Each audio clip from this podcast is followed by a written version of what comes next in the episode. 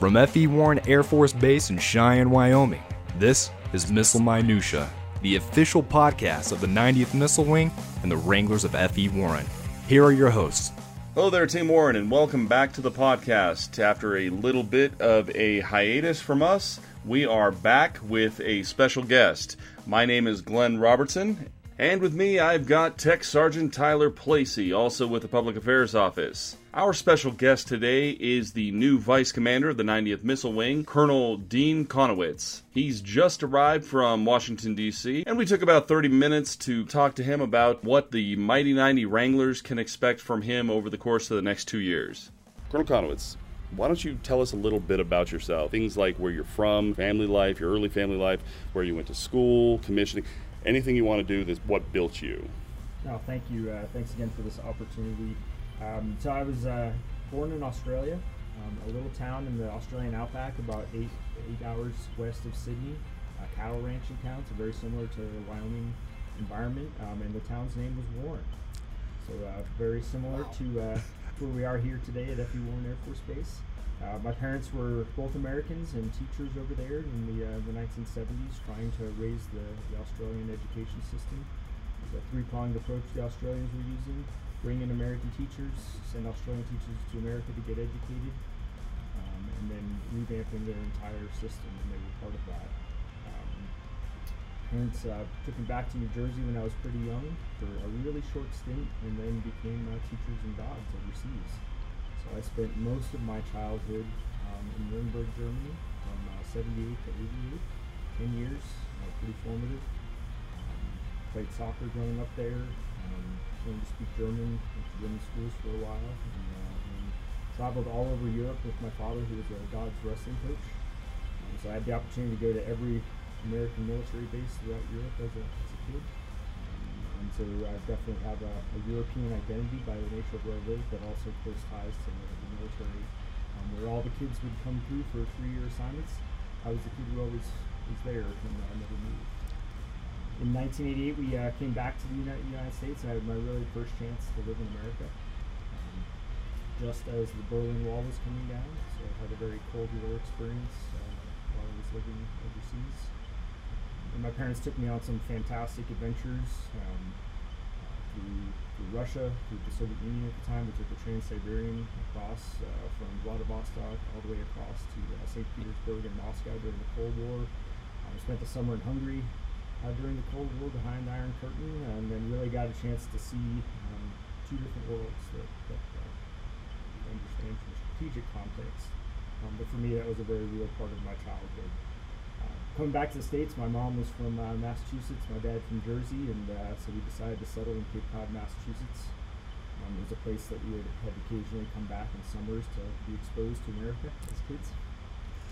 And um, but soon after I got there, my parents, both public school teachers, um, lifelong educators, um, gave me the opportunity to go to a boarding school.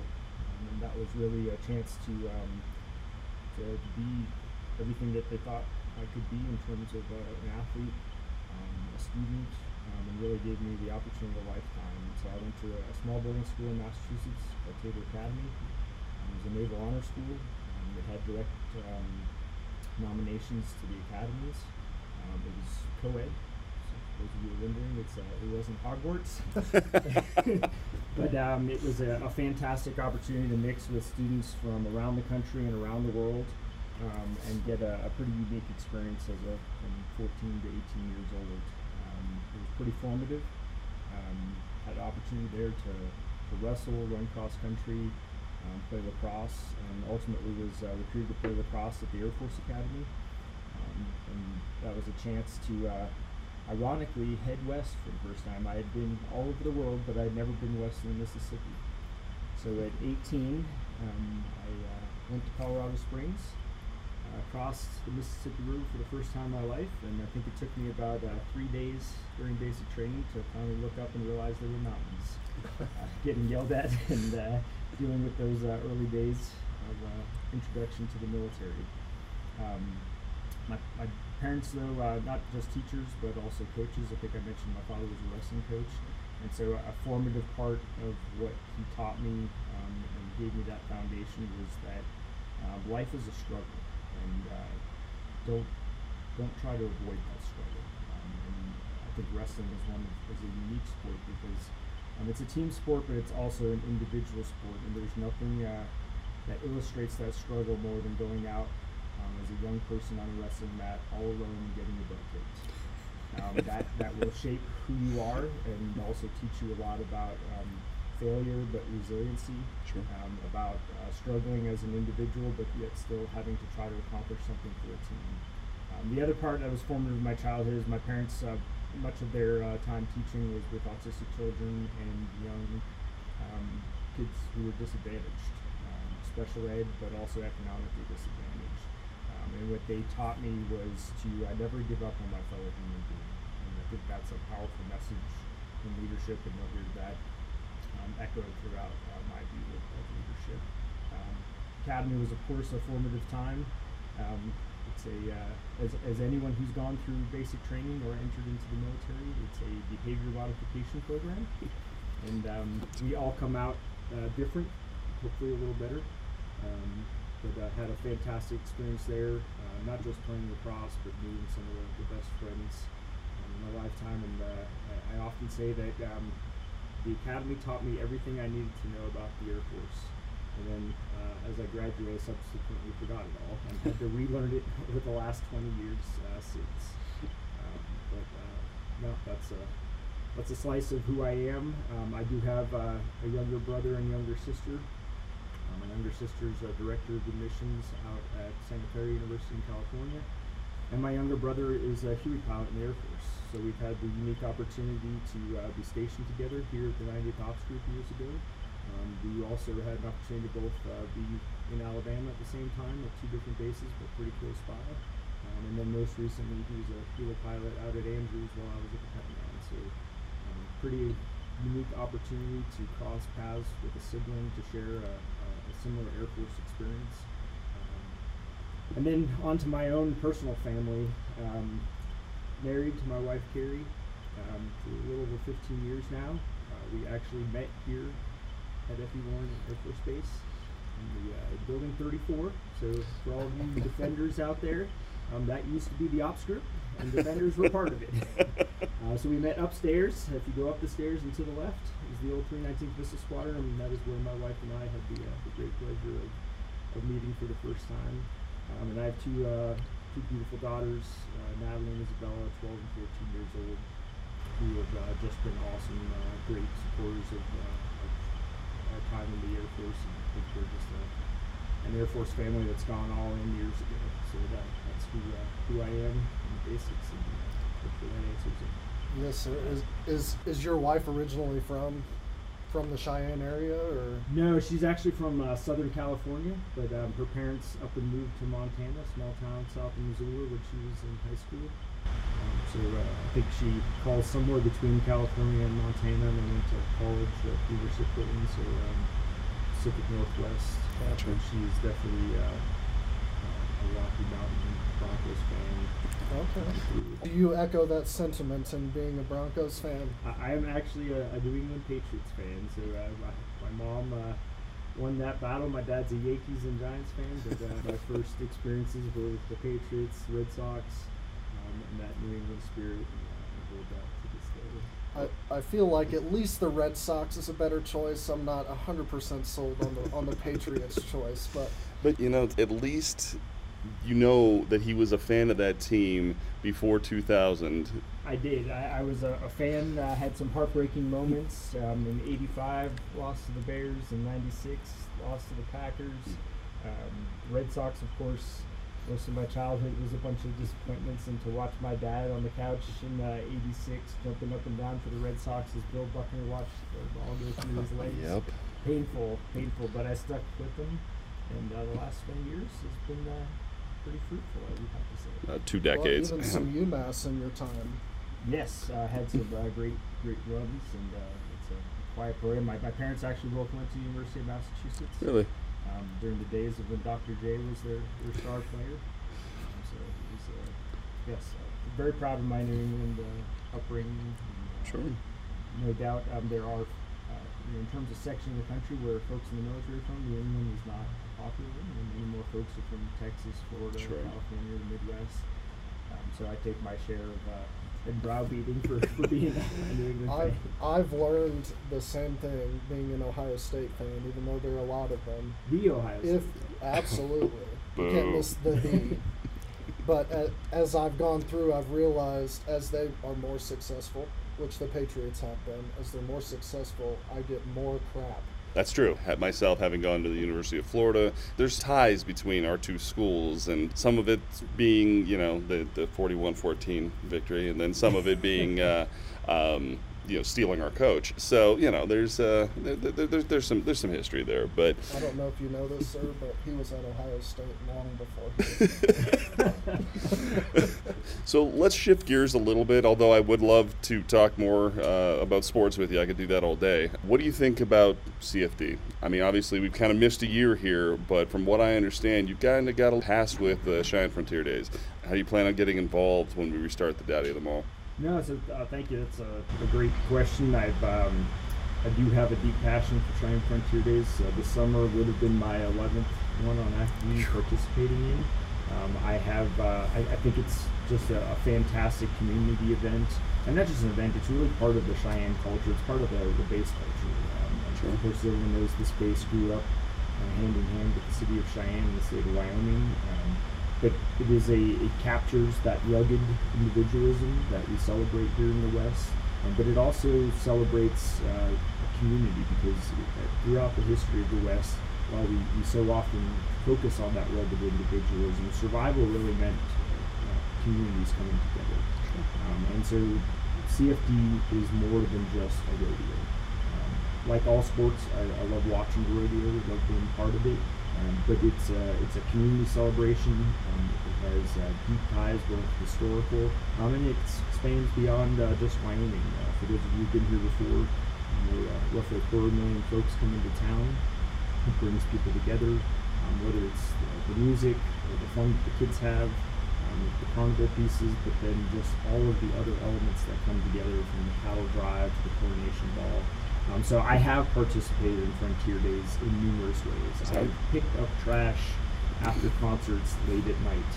I have showed up early in the morning to uh, work burrito stands for the for actually the folks uh, you know in the rodeo to get their breakfast. Uh, I've sold beer and margaritas and every other drink you could imagine.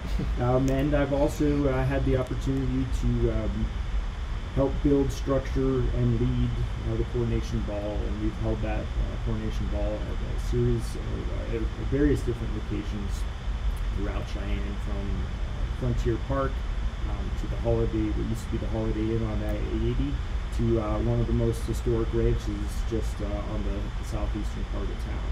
Um, and Coronation Ball is pretty unique to the ops group. It was something the ops group and OPV had always run, but it also was the kickoff to the entire Frontier Days. So that's what got the community, uh, brought the community together and got them pretty jazzed. Um, I'm hoping in the, in the next uh, few years while I'm here, I can engage um, and continue to, to learn from the community and be part of Frontier Days um, across the board. Um, what I'm learning coming back is that um, just when you think you've seen it all, there's another element or there's another piece of it, and nothing is stagnant. It, it continues to grow. Frontier Park has expanded, so I'm excited to get over there and see what's been added. But I'm also looking forward to getting a better understanding about where this uh, city is going, and no doubt there'll be some lessons learned coming out of COVID. Um, of course, we all hope next year um, is back to normal, but uh, I suspect there'll be elements that will have to uh, be creative and innovative in terms of how we make sure we have uh, a fantastic 125th anniversary uh, rally. I did just see that they're starting the 365 to 125. Yep, yep. The the slogan that's coming through. You mentioned uh, cleaning up after concerts. In the 11 times you've been to CFD, what is your favorite concert that you've been able to attend? I Well- have, I have to say, um, my favorite was by far uh, Willie Nelson. Um, Awesome. Well, heck yeah. Fair enough. Enough said. I mean, from uh, you know, we've had some great acts here Sure. over the years, but um, Johnny Cash, Willie Nelson, um, those are just legends, and to have the opportunity to see them in a small concert Sure. venue, um, to be within earshot, and to be able to almost touch the stage. Sure. Um, it, you know, even that, even as a young lieutenant, I recognized, hey, this is this is pretty cool. That's Sure. part of what hooked me. in, um, Sure. So am I to understand that you saw Johnny live then? Yes. That's incredible. Speaking of live, uh, I don't know if you both saw the announcement of who's going to be performing in next year's. I have not yet. I haven't either. Garth Brooks. He I'm announced. In. Yeah, he this the CFD folks just announced uh, yesterday afternoon. They've been holding the secret for a while, um, and he and he posted his own video saying, "I'm looking forward to seeing you for the 125th." So, Well, Um, that's uh, I would almost turn down orders for that. Well, two quick notes on that. One, uh, the Johnny Cash reference, of course, for those uh, uh, folks across FE1 who don't know it, but Johnny Cash is an Air Force veteran, served in the 1950s over in Germany. Um, and on the Garth Brooks front, uh, super excited for next summer then. But the last time I saw Garth Brooks live was at McNichols Arena in Denver in 1996. Uh, right before we tore it down, those of you who uh, are new to the Front Range, uh, we refer to it as the Pepsi Center now. Mhm. Um, but in, back in the day, um, it was McNichols, and it was one of the final concerts held there. Uh, awesome event. So looking forward to next summer. it's pretty great. The first time I saw Garth was at the Pepsi Center in 2015.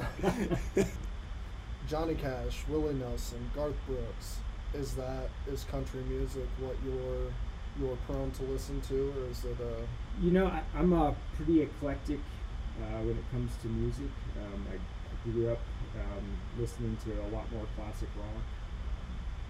So uh, you know, as a kid playing, growing up playing the piano, Billy Joel was a was a favorite. Um, but then later in life, got into everything from Pink Floyd and uh, Led Zeppelin to um, you know. But I'm a, a fan of the '80s. Um, I enjoy my share of uh, R&B and Sure. uh, grew up with some some rap in the the, the '90s that Sure. uh, I love to this day. And I've had uh, an opportunity to grow into country music. You, you come out west, and it's just kind of part of Sure. uh, what you take on, and uh, it's just around? it is. You have to take it in because it's around.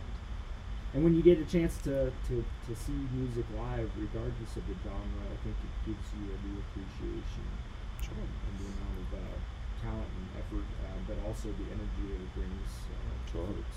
I've always looked at that as like maybe I don't enjoy this the most, but I do enjoy seeing someone that's passionate about what they're doing, and that live music brings it out of everyone, even the fans. absolutely. So we we talked about music.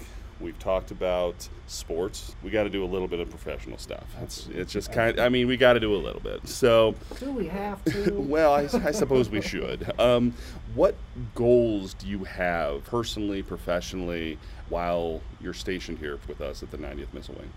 Um, well, on a, on a personal level, um, it's an it's an awesome opportunity for my wife and I to come back west. When we were here last, our daughters were pretty young, um, and so really I'm thrilled uh, to share that western experience with them.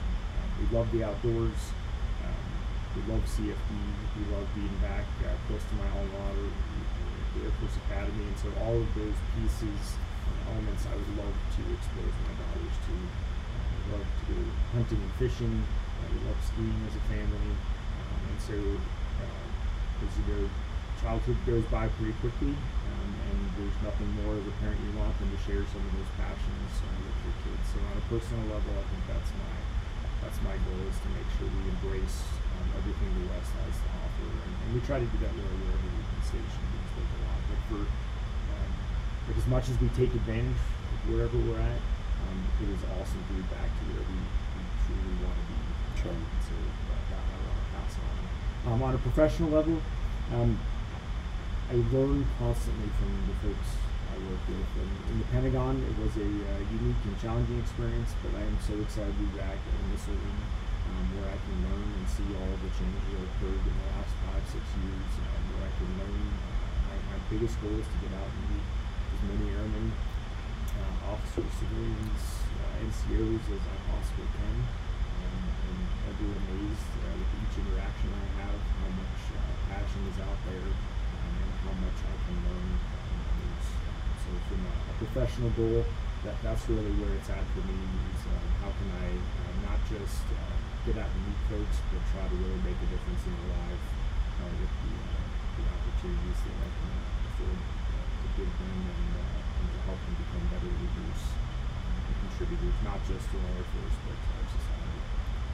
So when you're when you're going out and, and meeting folks, and uh, and passing on those those leadership styles or those those attributes that would uh, lead folks to be better leaders and, and, and be more effective within within the Air Force and, and society. What what are you going to tell them?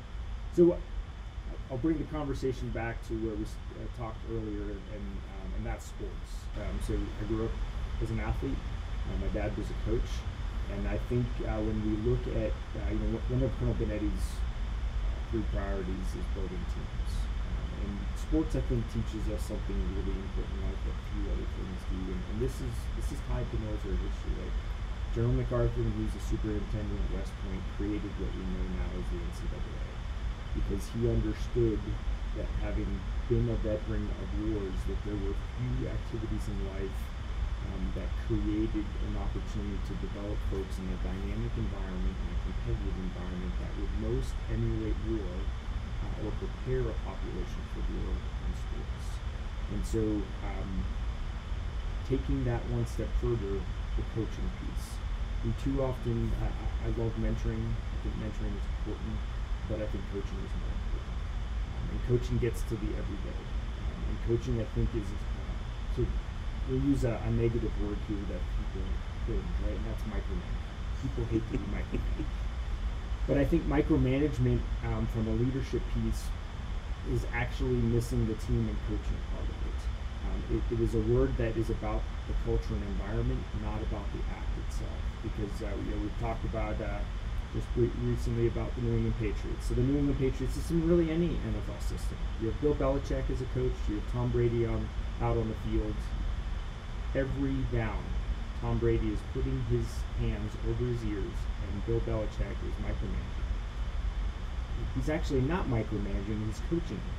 But, but the frame of the way you look at that uh, word is depending on the environment that's created. So when you have a coaching and a team environment, um, you don't feel like you're being micromanaged. You feel like you're being coached. And sometimes that coaching is very detailed and in the moment. Sometimes it's very directive.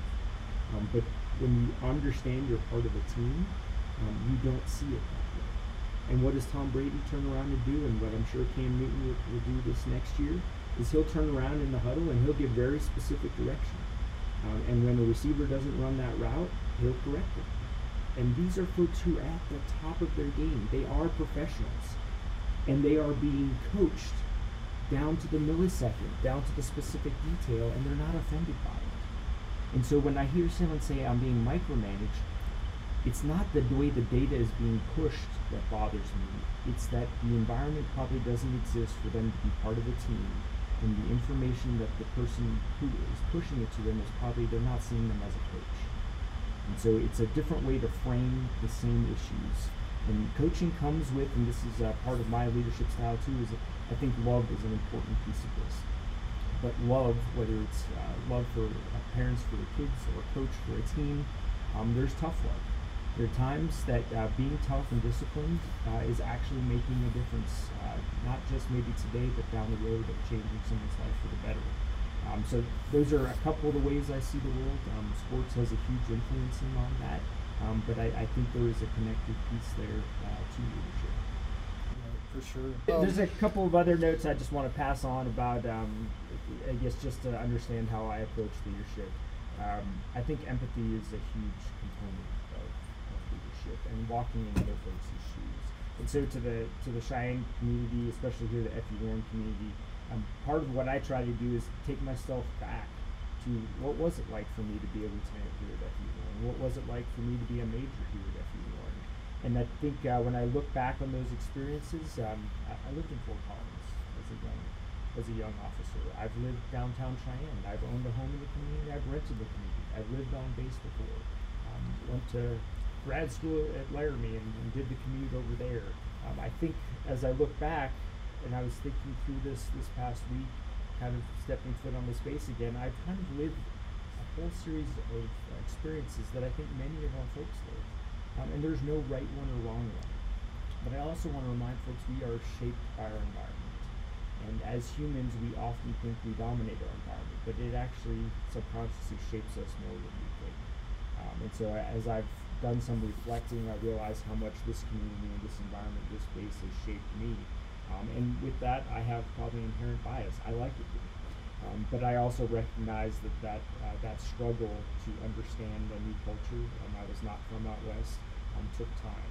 And so I think it's really important for leaders, um, not just in terms of the environment where people are living, but for being part of the Air Force, to give folks time to grow and mature um, and gain that understanding. That is not instantaneous. And so when you have empathy for someone else, um, looking back on your own experience, if you if it took time for you to grow and mature and learn and make sure we're giving spoke, uh, folks that safe space uh, to do the same. Um, one other note on, on leadership that I'm passionate about is um, is happiness. And I tell my daughters this all the time, and I tell the units that I've commanded this. I cannot make folks happy. In fact, I don't even try. Um, it, that happiness is an internal thing, and if as a as a leader, whether you're leading a team, coaching a team, or commanding a unit or being a first line supervisor, if you are pursuing trying to make people happy, you will fail. Um, it is not the way to go. What I would encourage folks to do is look towards our core values. Pursue excellence. Demand excellence of folks. And what I found is when folks rise, when our team members rise to excellence, they tend to be happier. And that is where I think we should put our energy. So those are a couple of uh, tidbits of how I see the world. Um, the last part, I guess, I would be with from a leadership standpoint is uh, character. Um, how you treat someone who can do nothing for you, I think says speaks volumes about your character. And uh, if we could all look at the world through that lens and take care of folks, even when they're maybe not part of our team, um, can't advance our career, uh, can't make a difference in our life, uh, but treat them with kindness, respect, dignity, um, I think uh, we would, uh, would do our community, our base, our Air Force, uh, our world, our everything. Wise words. Absolutely. So I'm going to do another gear shift, but I want to bring together some of the things you've talked about sports, some of the things that you've talked about at your alma mater, and some of the things you just mentioned about grad school and being in Wyoming. How do you reconcile, from a sports standpoint, the fact that you went to grad school at UW and you went to undergrad at the academy, and they're both in the same conference? How do you toe that line, sir? That it, is a tough one. Um, some days uh, it's a difficult. Uh, who do you cheer for at a football game over at Laramie um, or down at the academy? Um, but other times, uh, as you know, within conferences, um, there's conference pride too, and uh, so there are years where Wyoming basketball has been has been fantastic, and it's hard not to cheer for it. And there are other years where an academy team uh, is on top, um, and it just uh, it, it kind of shakes out pretty easily. Um, and uh, I, I love going over to Laramie to watch wrestling matches, um, see the football team uh, beat up on some uh, some big big uh, state schools from around the country. Um, and you know, I think ultimately when it comes down to it, though, and it comes down to two, you have to go back to your roots, um, those formative years. So uh, I ultimately, I think, end up cheering for, for the academy against Wyoming. Um, but that's not to say that, uh, that uh, Cowboys are in my heart. Just want to see a competitive game. Everybody do well, and the academy end up winning. I guess. Absolutely. So I think we've kind of gotten to the point where we could probably start wrapping this up, sir. Um, is there anything that you'd like to add or tell the Wranglers of the Mighty 90? Parting shot or anything like that? No, just look forward to uh, getting out and meeting each of you. Um, please, anytime you see me out and about, whether I'm uh, raking leaves in my front yard or out riding my bike around base, um, out in the community at large, or in your unit, or if you happen to be up in the front office uh, in, in headquarters building, um, come up, chat. I'd love to hear your story. Think uh, every airman story is important. Um, I, I believe deeply in uh, leadership at the individual level. Um, and I, I hope to, to learn a ton from you all. Um, also looking forward to just being part of this amazing team. Um, I think Colonel Bonetti has set an environment here uh, for folks to be really successful and innovative, um, and also to be uh, to be part of that team. So you'll hear me say team and coaching and all these sports references over and over again. As you can tell from this interview, was pretty uh, formative in my life. Um, but I think it's something all of us can relate to. Um, so I'd love to hear about who you're cheering for. I'd love to take the ribbing on uh, how you think Cam Newton's going to do this year, and uh, uh, love to hear about um, uh, where you all come from, and, uh, not just that, but what are what are your struggles? Going back to how I started this conversation, um, life life is a struggle, and that's okay. Um, you're not alone. We're here together. Um, I'm looking forward to, uh, to making uh, each one of you uh, better. And uh, I'd ask um, you know, if we can each do that. We have two missions here in the middle, two two jobs to do as military. One, get the mission done. And get that done with uh, with excellence.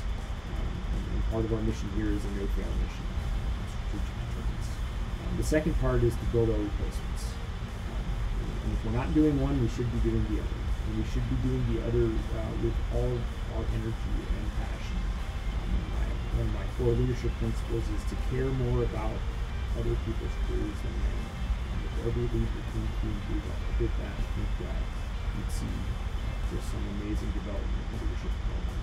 So with that, um, just proud to be a Wrangler, proud to be back here in the American West, proud, proud to be part of the Cheyenne community. Um, and uh, I, I do uh, hope to see you out and about on the slopes. I'm a passionate skier, so if you're looking to get up the mountains, cross country, downhill, doesn't matter. Um, if not, uh, well, I look forward to seeing you on this. Awesome. Thank you so much for taking time to come out and talk with us today. And I'm sure we'll see you around. Perfect. Thank you, sir. Appreciate it. Well, folks, that's our show. Thank you again to Colonel Konowicz for taking the time to come talk to us. We appreciate all of you tuning in. The podcast will be back again next week. If there is something that you'd like us to track down, some folks that you'd like us to talk to on Missile Minutiae, feel free to shoot us an email at 90mw.pa at us.af.mil, and we will see what we can do. Thanks again for tuning in, and take care.